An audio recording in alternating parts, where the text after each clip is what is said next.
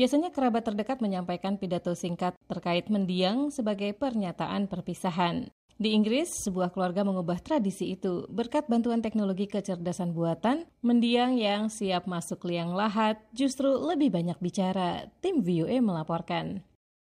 What was your hometown like? Um, we got there. This is such a small island. It's so small. Marina Smith sudah meninggal dunia, namun suaranya terdengar di sela-sela acara pemakamannya di Inggris. Ia menjawab pertanyaan seorang cucunya mengenai seperti apa kampung halamannya.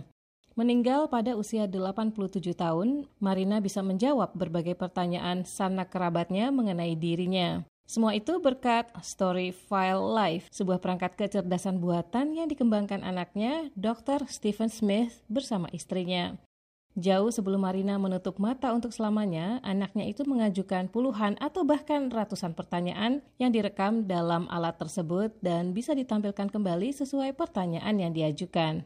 Storyfile doesn't change answers to questions. We don't edit it, we don't manipulate it, we don't deepfake it. What we're trying to say is the video Storyfile tidak mengubah jawaban atas pertanyaan. Kami tidak mengeditnya, kami tidak memanipulasinya. Kami tidak memasukkannya. Apa yang kami coba katakan adalah, ini adalah dirimu yang asli.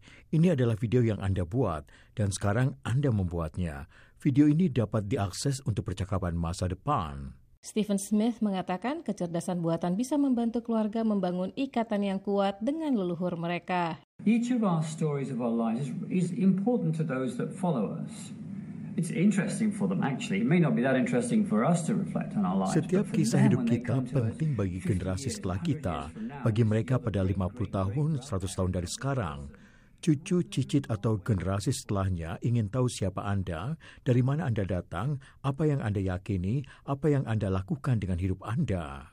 Stephen Smith mengakui idenya muncul dari keinginan banyak sejarawan untuk menciptakan interaksi antara orang-orang masa kini dan para saksi sejarah, seperti para penyintas tragedi serangan teroris 11 September 2001 atau Holocaust. Story File Live tersedia untuk umum. Siapa pun bisa mengaksesnya untuk keperluan di kemudian hari dengan hanya membayar 48 dolar.